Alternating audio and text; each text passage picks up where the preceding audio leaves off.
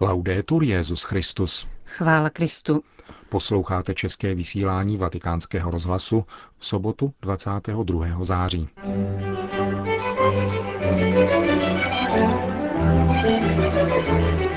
O etickém základu politiky a ekonomiky hovořil Benedikt XVI. na setkání se členy křesťanské demokratické internacionály.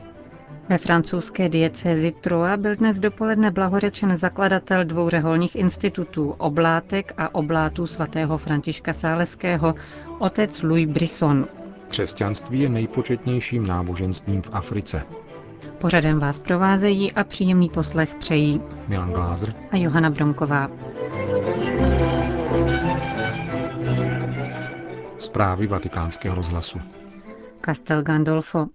Vzpomínkou na kubánského křesťanského politika Osvalda Paya, který za dosud nevyjasněných okolností zemřel před dvěma měsíci při automobilové nehodě, zahájila včera křesťanská demokratická internacionála své zasedání v italském hlavním městě. Předseda združení, italský politik Pier Ferdinando Casini, kubánského disidenta a vůdce opozičního křesťanského hnutí osvobození, označil za hrdinu naší doby. Více než 150 delegátů dvoudenního kongresu, mezi nimiž nechybí bratr zmíněného kubánského politika, premiéři četných evropských zemí, představitelé Evropské lidové strany či dcera vězněné Julie Timošenkové, Evgenia, dnes přijal na zvláštní audienci v Castel Gandolfu Benedikt XVI. Současná hospodářská situace, jejíž závažnost a komplexnost jistě znepokojuje, nabývá stále rostoucího významu. Křesťan je však povolán jednat a vyjadřovat se v prorockém duchu. Musí být schopen v probíhajících změnách podchytit nepřetržitou, byť tajemnou boží přítomnost v lidských dějinách. Krize nás zavazuje, abychom si nově promysleli svou cestu. Stává se příležitostí k rozlišování a změně plánů. Zahájil svatý otec svou promluvu. Politika a zpráva se tudíž nemají orientovat podle tržní logiky, nýbrž se upamatovat na učení druhého vatikánského koncilu, podle kterého uspořádání věcí má být podřízeno řádu osob a ne naopak.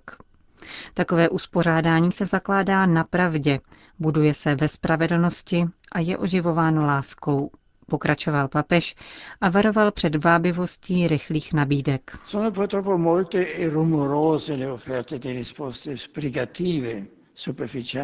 Na neštěstí mnozí reagují velmi hlasitě a přitom pohotově, povrchně a krátkodobě na nejzásadnější a nejhlubší lidské potřeby. Smutné aktuálnosti tak nabývá apoštolovo varování. Přijde doba, kdy lidé nesnesou zdravé učení, nýbrž si podle vlastních choutek nahromadí učitele, kteří šimrají jejich uši, odvrátí sluch od pravdy a obrátí se k bájím.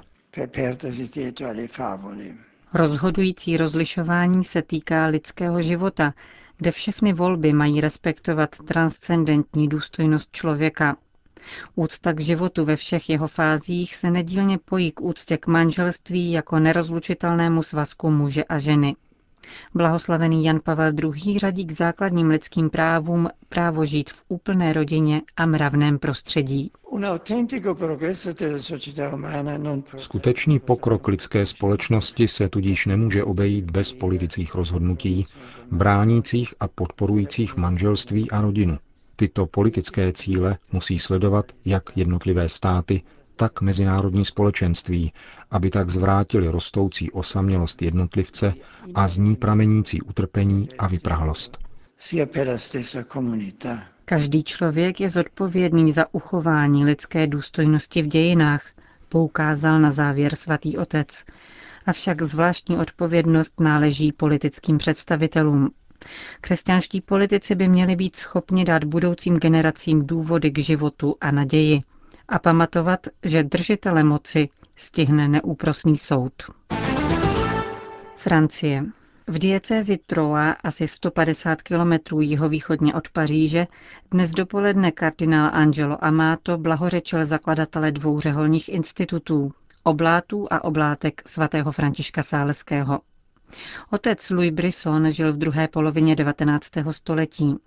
Pocházel ze zajištěné obchodnické rodiny, avšak jeho životním povoláním se stala péče o chudé. Kněžské svěcení přijal ve 23 letech a byl jmenován kaplanem v klášteře navštívení Panny Marie v Troa, v jehož řádové koleji začal rovněž vyučovat teologii a přírodní vědy.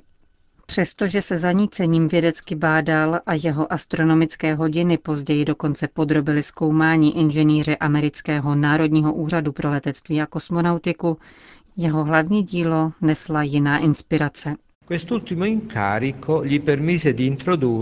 Díky svému úřadu se seznámil s myšlením a spiritualitou svatého Františka Sáleského. Jeho prvním rysem je hluboká obeznámenost s postavou tohoto světce. Druhým pak apoštolský dynamismus, zejména vůči mládeži. V průmyslovém Troá založil útulky a dílny pro mladé dělnice. Třetí významný prvek je jeho zakladatelská činnost – v roce 1866 svěřil vedení ženských charitativních děl dvěma bývalým žačkám klášterní školy Leonii Aviatové, svatořečené v roce 2001, jako svatá Františka Salézie a Lucí Kanetové, to byl počátek oblátek svatého Františka Saleského, schválených papežem Lvem XIII. roku 1890. Otec Brisson založil také mužskou kongregaci oblátů svatého Františka Saleského. Oba řády se rychle rozvíjely a zakládaly školy, penzionáty, koleje, patronáty a misie ad gentes. Uvedl pro vatikánský rozhlas prefekt kongregace pro blahořečení a svatořečení kardinál Angelo Amato. Dodává však, že tento rozvoj prudce zabrzdila první zkouška, uzákonění odluky církve od francouzského státu a následně vyhoštění kněží a řeholních řádů na počátku 20. století. Otec Brisson, který vzhledem k vysokému věku neodešel do exilu, se stáhl do své rodné obce Plansy. Umírá v 91 letech 2. února 1908. 45 let po jeho smrti se osmiletý ekvádorský chlapec stává obětí silniční nehody, při které utrpí několikanásobnou zlomeninu nohy. Sestry oblátky prosí za jeho uzdravení na přímluvu svého zakladatele, otce Brisona, v modlitební novéně. Ačkoliv podle lékařského verdiktu chlapec neměl již nikdy chodit, stává se v dospělém věku letcem. Právě tento zázrak neočekávaného a definitivního uzdravení vedl k dnešní beatifikaci francouzského kněze. Vatikán. Za velký krok k jednotě s pravoslavnými církvemi označil kardinál Kurt Koch cestu Benedikta XVI. do Libanonu. Předseda Papežské rady pro jednotu křesťanů byl jedním z členů papežského doprovodu. Jak uvádí v rozhovoru pro deník Osservatore Romano, setkání v Šarfe probíhalo ve skutečně srdečné atmosféře a vztahy s jednotlivými pravoslavnými a východními církvemi jsou na velmi dobré cestě. Maronický patriarcha Arai dokonce plánuje sérii setkání, při kterých budou katolické a pravoslavné církve společně analyzovat apoštolskou exhortaci Ecclesia in Medio Oriente. Bonn. Svatý stolec a Německá biskupská konference schválili nové předpisy regulující situaci lidí vystupujících z katolické církve. Podle nového dekretu ten, kdo před státem deklaruje vystoupení z církve, ztrácí právo být jejím členem. Nová pravidla stanovuje dekret vydaný v Bonu německým episkopátem a schválený příslušnými úřady svatého stolce. Týkají se celé katolické církve v Německu, v platnost vstoupí v pondělí 24. září. Dekret německých biskupů je odpovědí na dlouholeté debaty na téma možnosti vystoupení z církve jako instituce a zároveň setrvávání v jejím komunitním rozměru. Sekretář episkopátu otec Hans Lagendorfer v komentáři k novému dokumentu konstatoval, že kdo vystupuje z církve, je mimo církev. Není možné zároveň vystoupit z církve jako organizace a myslet si, že se trvávám v jejím společenství. Případy toho druhu se v Německu stávaly. Někteří katolíci totiž deklarovali před státním úřadem vystoupení z církve jako instituce, protože nechtěli platit církevní daň a zároveň prohlašovali, že chtějí zůstat ve společenství věřících. Ve skutečnosti se prohlášení před státním úřadem o vystoupení z církve pojilo s automaticky nastupující exkomunikací. Nová regule je tedy mírnější, protože mluví o ztrátě práv členů církve. Znamená to ztrátu přístupu ke svátostem, tedy nejen zpovědi a eucharistii, ale například vylučuje také možnost být kmotrem při křtu nebo spravovat církevní úřady, včetně učitelství v katolických školách. Podle dokumentu schváleného svatým stolcem je místní kněz povinen vyzvat k osobnímu rozhovoru každého, kdo deklaroval vystoupení z církve. Teprve když daný člověk oficiálně prohlásí, že nevěří v Boha nebo odmítá učení církve, může místní biskup zahájit proceduru vedoucí k exkomunikaci. Paříž. Muslimský svět se opět bouří, tentokrát po zveřejnění vulgárních karikatur Mohameda francouzským satirickým týdeníkem Charlie Hebdo.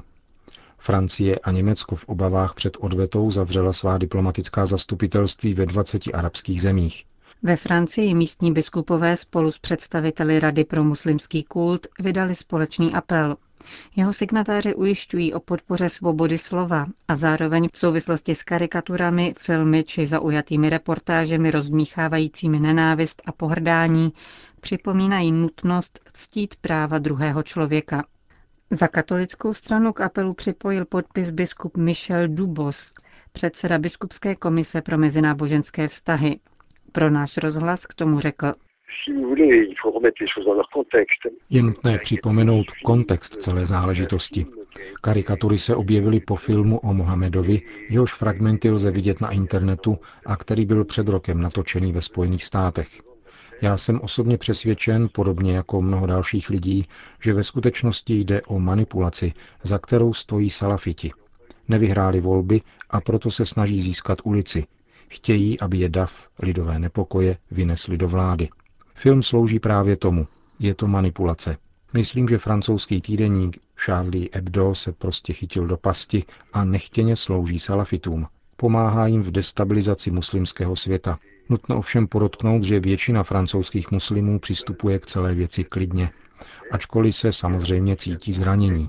Proto jsme spolu s Mohamedem Musauím, předsedou francouzské rady pro muslimský kult, chtěli ukázat, že se dokážeme spojit a promluvit jedním hlasem, že se chceme vyvarovat krajních postojů, že věříme v demokracii a můžeme žít společně. Říká biskup Michel Dubos, předseda francouzské biskupské komise pro mezináboženské vztahy. Maroko. Křesťanství je v Africe převažujícím náboženstvím a počet jeho vyznavačů výrazně převyšuje počet stoupenců islámu. Tato skutečnost vyplývá z nově zhromážděných údajů představených včera na kongresu nazvaném Náboženství v globalizovaném kontextu. Sympózium pořádá Marocká univerzita v Al-Jadídě a Italské centrum studií o nových náboženstvích. Mezinárodní síť vědeckých pracovníků v oblasti religiózního pluralismu, řízená turínským sociologem Massimem Introvíněm. Podle prezentovaných dat tvoří 46,5% afrických obyvatel křesťané, o 6% méně muslimové. Necelých 12 se hlásí k tradičním africkým náboženstvím. Z 59 afrických zemí je 31 většinově křesťanských. V 21 převažuje islám a v šesti vedou domorodé kulty. Zatímco na počátku 20. století žil v Africe 10 milionů křesťanů, v letošním roce je jich 50 násobně více, půl miliardy. V roce 1900 byli pouzí dva křesťané ze sta afrického původu, dnes už je jich 20 a za deset let jejich počet převýší křesťanské komunity v Evropě a Americe. Tento vývoj je dosud příliš málo znám, poukazuje italský sociolog Introvíně, avšak již dnes je v Africe více praktikujících křesťanů než v Evropě. V dlouhodobé perspektivě tento trend povede ke změnám afrického regionu i křesťanství vůbec, jak pochopil Jan Pavel II. Výjimečnou pozornost africkému kontinentu věnuje i současný pontifikát Benedikta XVI.